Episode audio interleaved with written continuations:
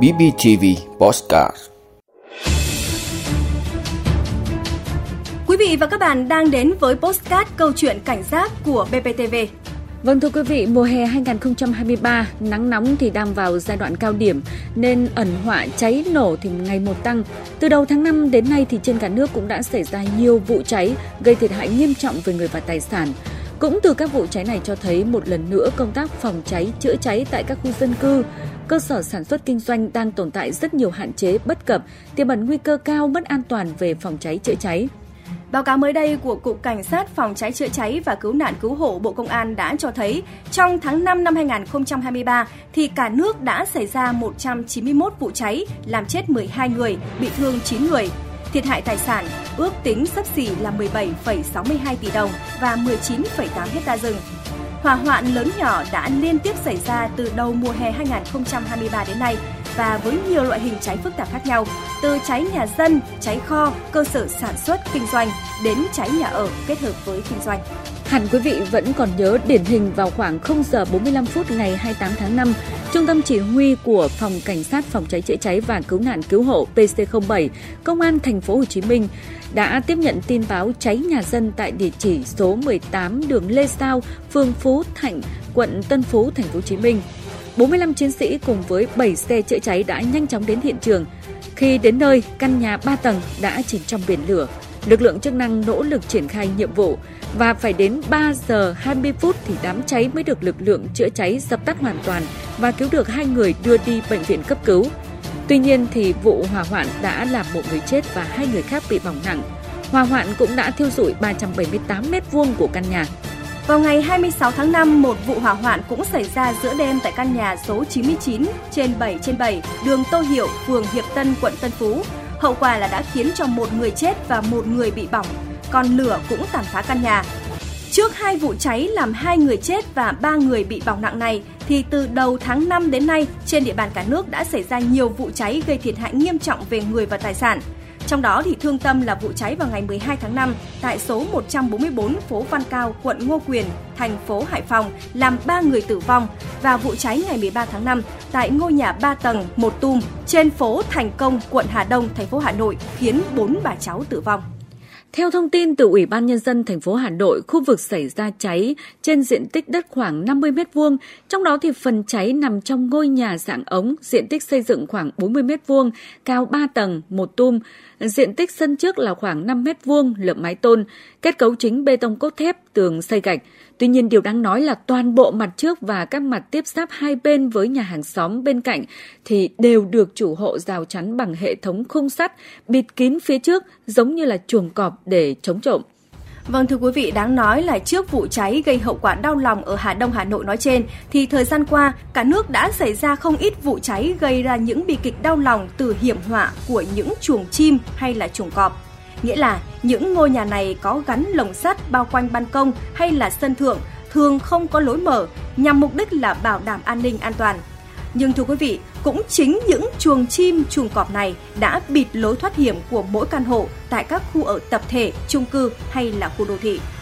Và qua các sự việc kể trên có thể thấy các vụ cháy thường xảy ra trong khu dân cư, nhà dân, nhà ở kết hợp với kinh doanh. Thiệt hại về của thì đã đành nhưng mà thiệt hại về người là điều đáng nói hơn cả. Không ai muốn mình là nạn nhân nhưng đôi khi rủi ro lại đến từ những điều ít ai ngờ tới. Theo đánh giá của cơ quan chức năng, nguyên nhân xảy ra cháy nổ trong khu dân cư có thể là do nguyên nhân chập thiết bị điện. Bởi à, trong mùa hè thì người dân có nhu cầu sử dụng các thiết bị làm mát công suất cao, trong khi thì các thiết bị dẫn điện lại không được đấu nối đúng quy cách, rất dễ xảy ra quá tải từ đó dẫn đến sự cố, nhất là tại các khu vực đông người, những nhà kho hoặc khu chung cư cũ với hệ thống điện đã xuống cấp. Và để hiểu rõ hơn về nguyên nhân của các vụ cháy, ông Nguyễn Đỗ Tùng Cương, Chủ tịch Hiệp hội Phòng cháy chữa cháy và Cứu nạn Cứu hộ Việt Nam cho biết. Thực tế cho thấy là khi mà đời sống kinh tế xã hội phát triển thì à, người dân nói chung có cái xu hướng là sử dụng nhiều các cái thiết bị điện hơn cả góc độ những thiết bị điện gia đình cũng như là thiết bị điện cá nhân.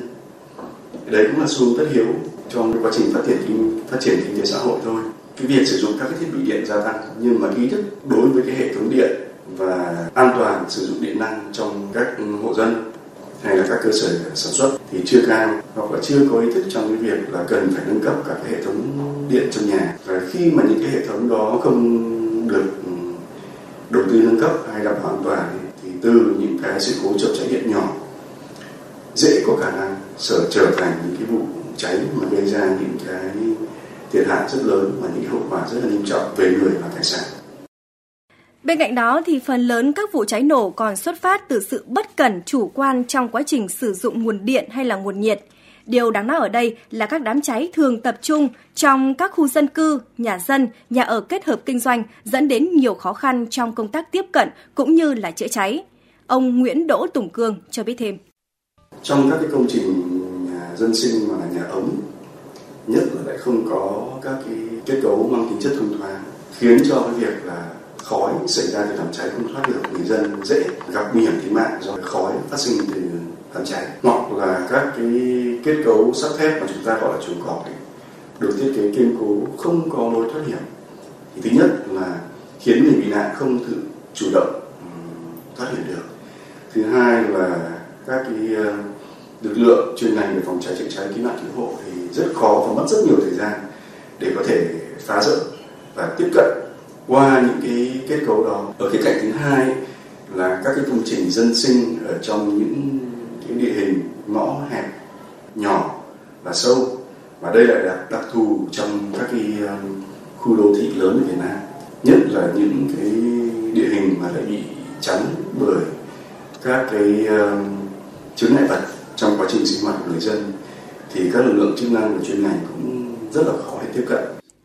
Theo nhận định của các chuyên gia, con người vẫn luôn là yếu tố quyết định trong công tác phòng cháy chữa cháy. Tuy nhiên trên thực tế, việc tự giác chấp hành các quy định về an toàn phòng chống cháy nổ lại đang bị xem nhẹ. Nói về vấn đề này, ông Nguyễn Đỗ Tùng Cương cho biết thêm. Nhiều chủ cơ sở sản xuất kinh doanh thì à, cũng chưa thực sự là có ý thức tuân thủ theo các quy định pháp luật về phòng chống cháy nổ, các cái quy chuẩn tiêu chuẩn. Và tôi nghĩ nếu không phải đa số thì cũng có rất nhiều các chủ cơ sở kinh doanh họ có cái tâm lý là đầu tư trang bị các cái trang thiết bị các cái hệ thống uh, cảnh báo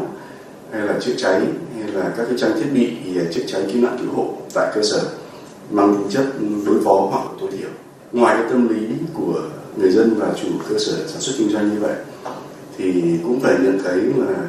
cái công tác thanh tra kiểm tra giám sát định kỳ và kiểm tra định kỳ còn chưa thực sự là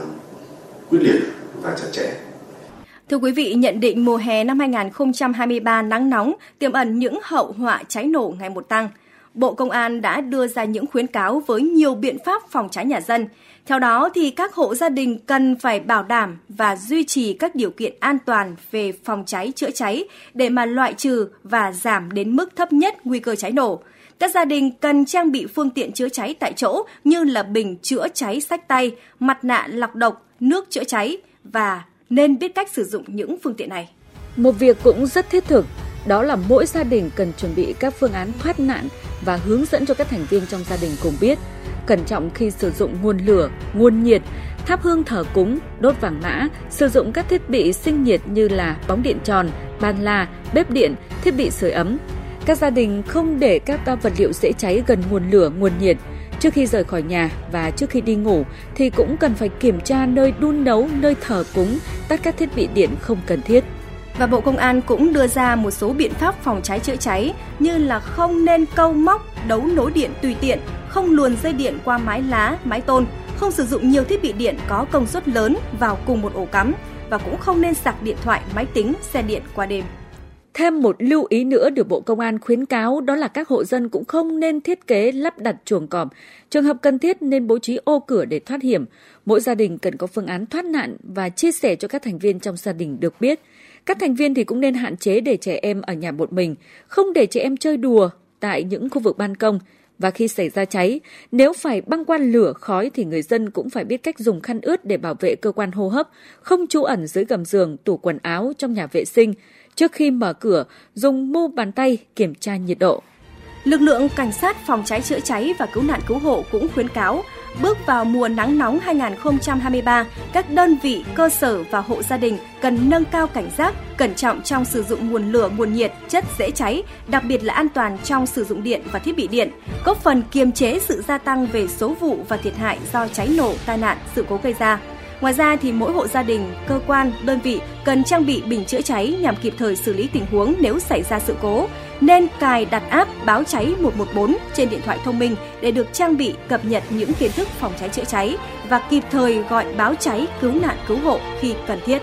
Và rõ ràng trước những diễn biến bất thường của mùa nắng nóng như thế này, chỉ cần một phút lơ là bất cẩn thì ba hỏa có thể viếng bất cứ lúc nào, gây ra nhiều hệ lụy nghiêm trọng – Do đó thì mỗi người dân chúng ta cần phải nêu cao tinh thần cảnh giác, phòng ngừa hỏa hoạn, bảo vệ tính mạng tài sản của gia đình và cộng đồng. Chúng tôi cũng hy vọng rằng nội dung của câu chuyện cảnh giác ngày hôm nay đã trang bị cho quý vị và các bạn thêm một kỹ năng cần thiết để bảo vệ mình cũng như là mọi người xung quanh. Cảm ơn quý vị và các bạn đã dành thời gian quan tâm theo dõi chương trình. Xin chào và hẹn gặp lại trong các số phát sóng tiếp theo.